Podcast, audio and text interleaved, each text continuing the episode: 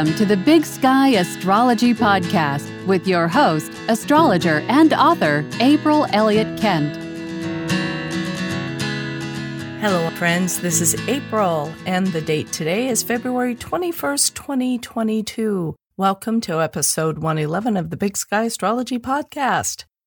We have a pretty light week. I am going to be talking to you about the last quarter moon in Sagittarius, about a few aspects involving Mercury and Venus and Mars, and I will attempt to answer a very interesting listener question.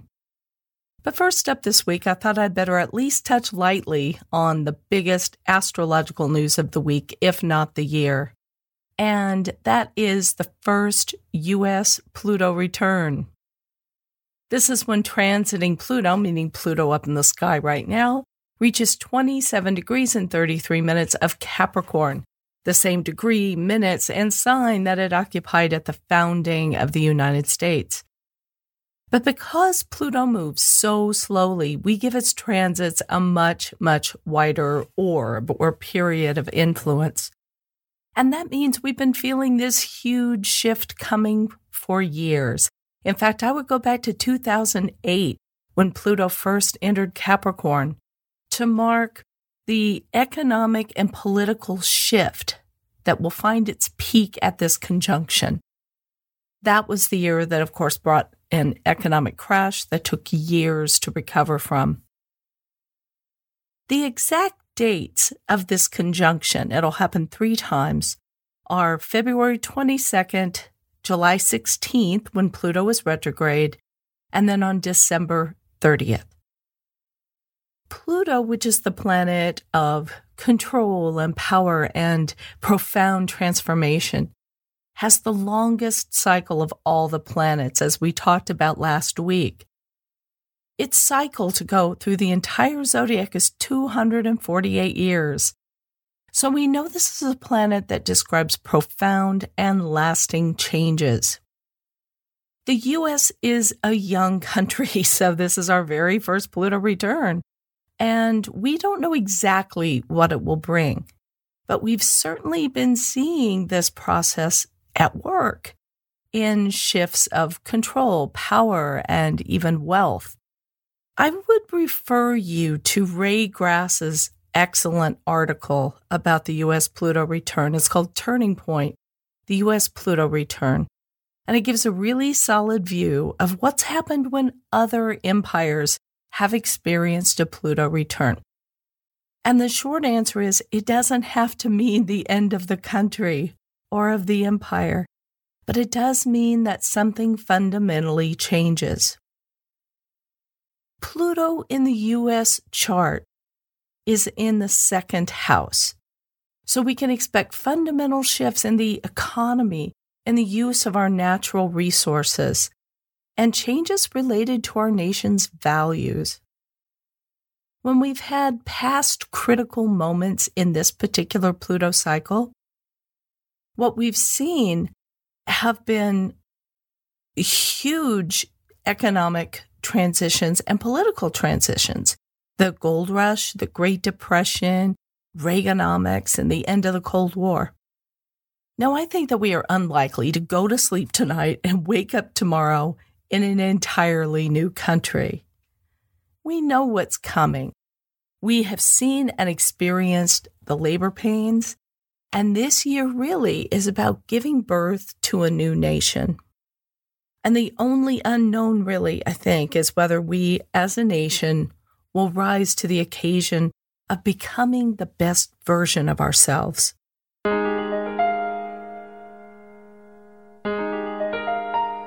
This week, Venus and Mars both make sextile aspects to Neptune.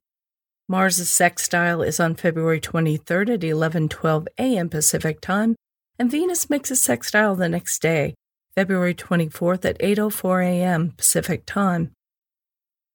Now, both of them are headed toward a conjunction with Pluto on March 3rd, and we'll cover that in depth next week. But of course, Venus has already had a couple of meetings with Pluto. One, I think, on December 11th, and one on Christmas Day. Venus was also retrograde between December 19th and January 29th. So, this is a Venus who has really been through the wringer and she needs some rest and she needs some healing. And that is the opportunity as Venus makes the sextile to Neptune, which is a planet that represents the chance for all those things. Mars is kind of stronger and a little bit better shape. He's very strongly placed in the sign of Capricorn, and he has not yet been through the wringer with Pluto in the same way that Venus has. So I love that, that Venus kind of has Mars to hold hands with at this moment. If we think of them as being a couple that go into a quiet, empty chapel and kneel together and say a little prayer for strength for what lies ahead because they have a big appointment coming up with Pluto right after the Pisces new moon, which is on March 2nd.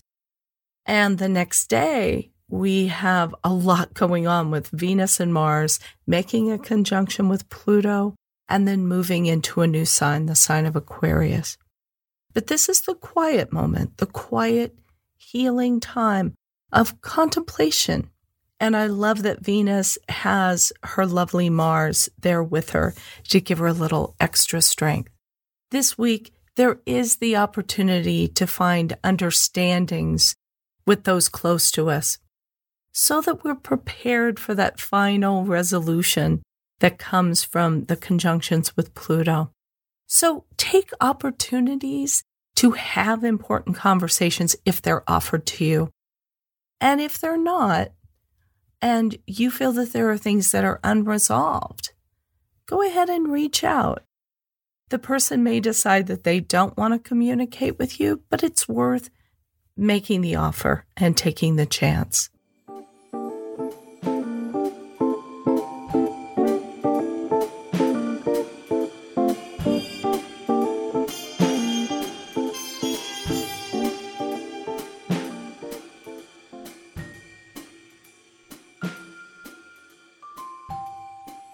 And now for the moon report for the week of February 21st. Now, you all know who have listened to the podcast for any length of time that we used to announce the Moonwatch segment of the program with a lot of singing and giggling. And after Jen left the show, I didn't feel that I really wanted to continue that tradition. It didn't seem quite right without her. But I had this delightful voicemail via speakpipe.com from listener Elliot, who was inspired to leave this tuneful message. Moonwatch, Moonwatch. oh, well done, listener Elliot. That is really quite lovely. Well, this week we're taking a look at the last quarter moon in Sagittarius. This is on February 23rd at 2:32 p.m. Pacific Time at 5 degrees and 16 minutes of Sagittarius and Pisces. This is actually the review point for the Aquarius new moon from February 1st. That was a tough chart. It had the sun and the moon in a conjunction with Saturn, which is very heavy and square Uranus, which means that as soon as we thought that we were on steady ground, something would come along to knock us off kilter. Have you had growing pains in the things that you conceived or initiated at the February 1st Aquarius new moon? I definitely have been having growing pains with this new version of the podcast and a couple of other things that I've been trying to get going. Well, the last quarter is always the phase for looking at what has come of those new moon plans so far and deciding how to fine tune them as we move ahead. This is also the last quarter of a lunar phase family that began at the Sagittarius new moon on November 26, 2019, which interestingly enough was when we launched the podcast, Jen and I. The first quarter in that lunar phase family came on August 25th, 2020. There was a full moon in this sequence on May 26th of 2021, and now here we are at the last quarter. So if there's anything significant that you initiated back in November around Thanksgiving time of 2019, you have come to a critical moment in the life cycle of that project. The Sabian symbol for six degrees Sagittarius, which is the last quarter moon's degree, is a game of cricket. This is always a symbol that I welcome and am happy to see because it is so sporty and outdoorsy, just like Sagittarius is. And cricket is such a civilized looking game. I think of it as such a pastoral game. I'm probably romanticizing it, but it has that feeling for Sagittarius of the camaraderie, the sporting life, being outdoors, and enjoying a game that is actually quite languid. It takes a while to unfold. We have a few void of course moon periods this week that I thought I'd tell you about. Again, a void of course moon happens when the moon has made its final major aspect in a sign, and it's void of course until it moves into the next sign. That's our modern understanding of the void of course moon. And traditional astrology it looks at it a little bit differently. Now, I'll also encourage you to consider the nature of that last aspect that the moon makes in its sign before it goes void of course because it tells us the feeling we're kind of sitting with during the void of course period and what we feel we have taken away from the previous two to two and a half days. So on February 23rd, the moon's last aspect in the sign of Scorpio is a sextile to Pluto at 1:24 a.m. Pacific time. And then it goes into Sagittarius at 5:29 a.m. So it's only about 4 hours. And the sextile is an opportunity aspect. So we're left with the feeling that we have had an opportunity to come to a deeper understanding of something and to possibly make real changes over the last couple of days, which isn't normally something that we're going to see from the moon. But a sextile to Pluto does say maybe you've had an opportunity to change a habit, for instance, in some real and lasting way. On February 24th, the moon's last aspect in Sagittarius is a square to Neptune at 7:24 p.m. Pacific time. It goes into Capricorn on February 25th at 8:27 a.m. So we're about 12 13 hours of the void period. A square to Neptune says, I'm not really clear about what happened over the last couple of days or what's really going to happen moving forward. So we're not only in a void time, we're in a floating time, a time when it's less important to feel we know exactly where we're headed and how we're going to get there.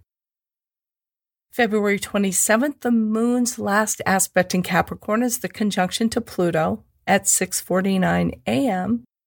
and then the moon moves into Aquarius at 10:35 a.m.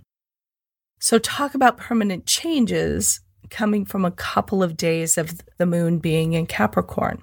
The moon is conjunct Pluto, and then we have about four hours to sit there in that conjunction, in that feeling, and say, what is it that I'm going to really change about the way I'm living my life day to day? It's a short but powerful little lunar aspect.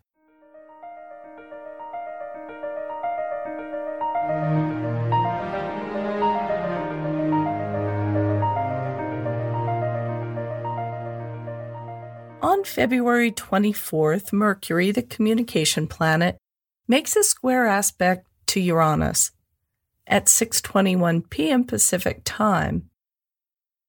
So Mercury is the messenger and he brings us news or ideas or invitations. When he's connecting with Uranus in this way, it tends to be news or ideas or invitations that kind of come out of left field. And this is a really good aspect for brainstorming, for innovative thinking, for getting unstuck from any kind of project that involves ideas and putting together innovative solutions. Those are some of the positive things that we might look for from Mercury squaring Uranus. However, we have Mercury, which is in the sign of Aquarius, which is kind of Uranian, and in a square, which is an excitable and conflict prone aspect to Uranus, the planet of the unexpected. And the way this has worked before, and when I've watched it, has been sort of like a little mini Mercury retrograde because communications, electronics, your computer, your car, all are a little bit prone to this high energy Aquarius and Uranian quality. Expect the unexpected around February 24th. Do the usual things you would do at a Mercury retrograde, maybe in the couple of days leading up to this. Make sure you've backed up your computer. Make sure you've got gas in your car and make sure you've checked the tires. All of those kinds of things. Run your Windows updates on your computer, whatever the corollary is on an Apple.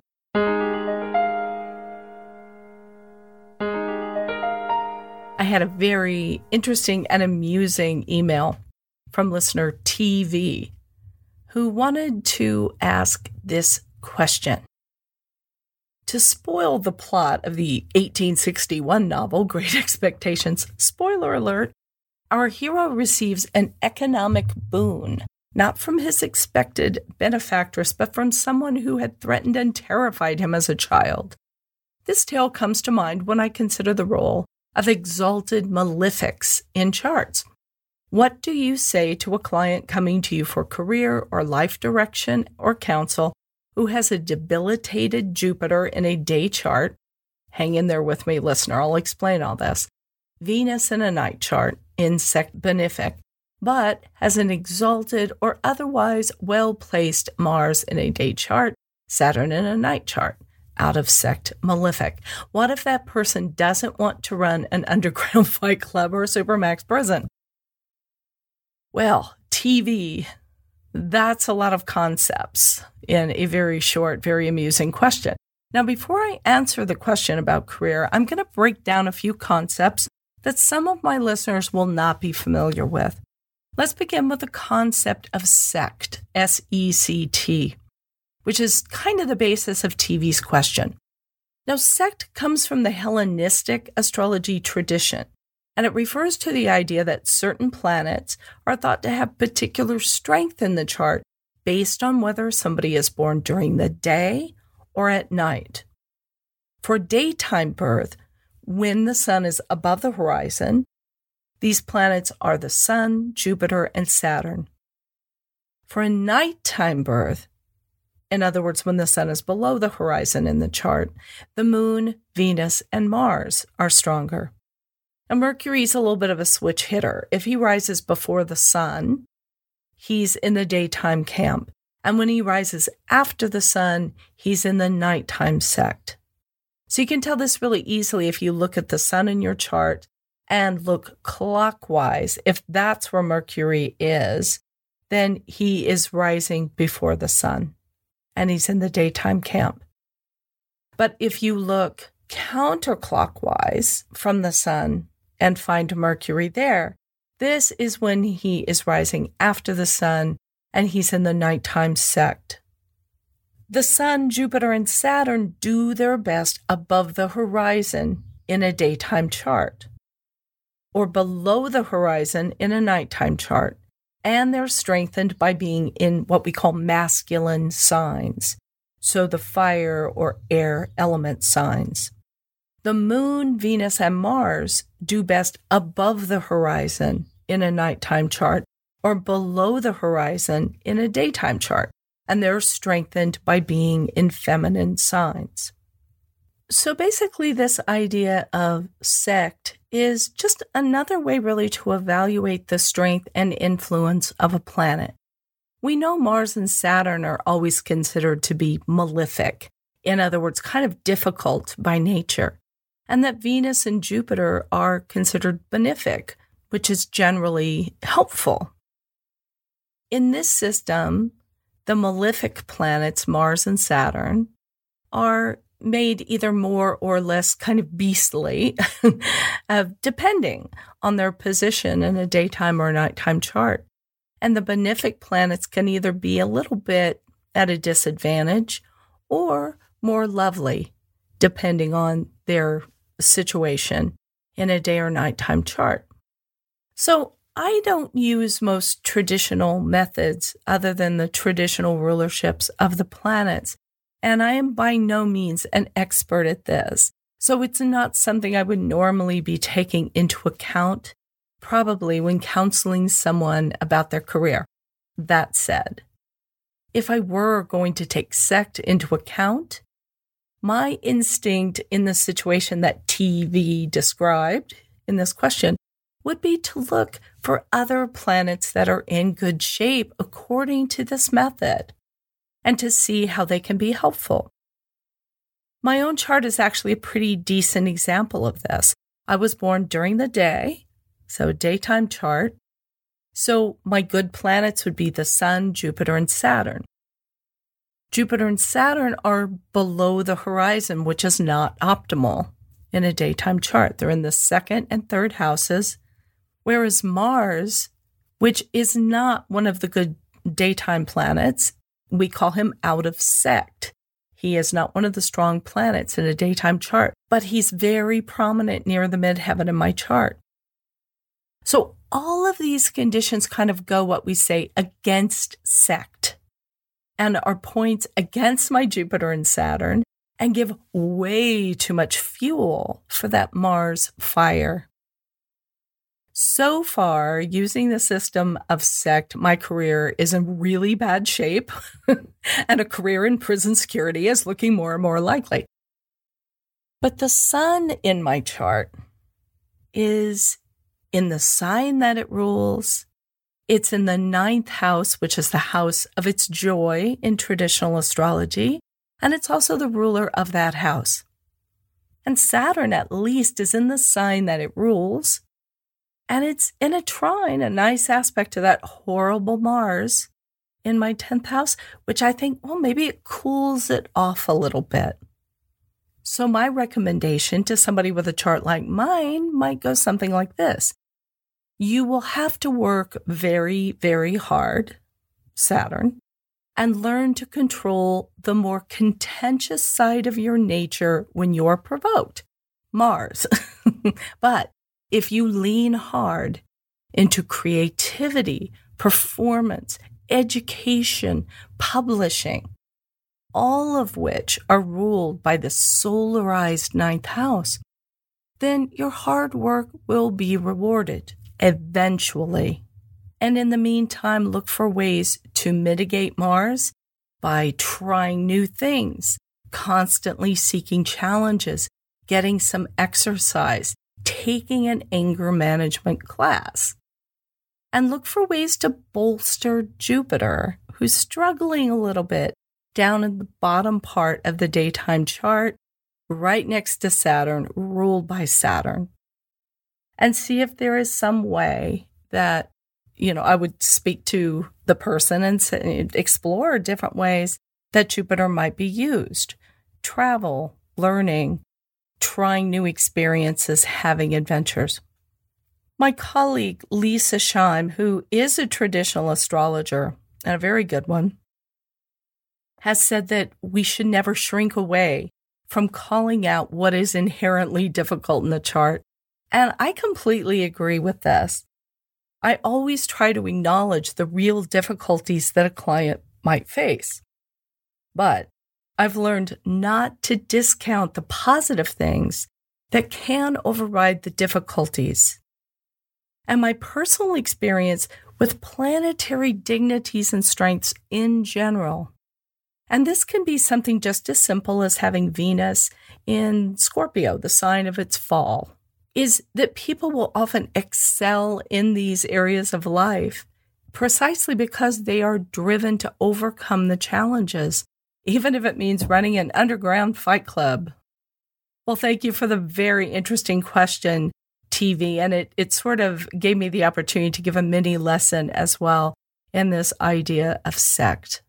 If you have a question about astrology that you would like me to consider answering for an upcoming episode, you can either leave a voicemail message at speakpipe.com forward slash Big Sky Astrology Podcast or shoot me an email, april at bigskyAstrology.com, and be sure you put podcast question in the subject line.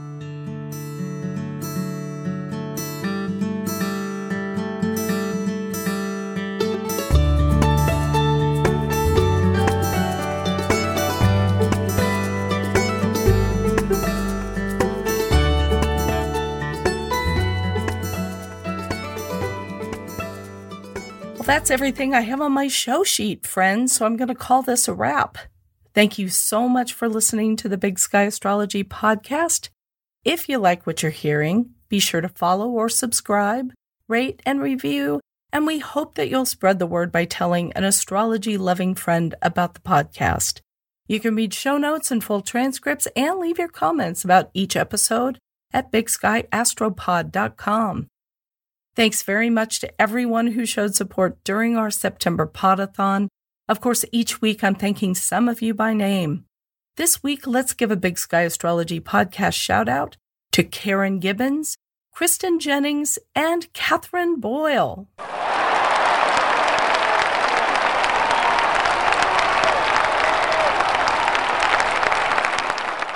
Karen, Kristen, and Catherine, thank you so much for listening to the podcast and for supporting the show with your donations. If you missed the podathon and would like to support the show, please go to bigskyastropod.com and it will be glaringly obvious how to make a donation. That's it for this episode. Join me again bright and early next Monday, and until then, keep your feet on the ground and your eyes on the stars. Thank you for listening. To learn more about April Elliott Kent, visit her website, bigskyAstrology.com, where you can sign up for her newsletter, read her thoughtful essays, find out more about her books and classes, or book a personal astrology reading. That's all for today. If you're enjoying the podcast, please take a moment to follow or subscribe to stay current with new episodes. And please leave a rating or review. You can follow Big Sky Astrology on Facebook or Twitter and Big Sky Astrology April on Instagram. Thanks again for being here, and we hope you'll join us next time.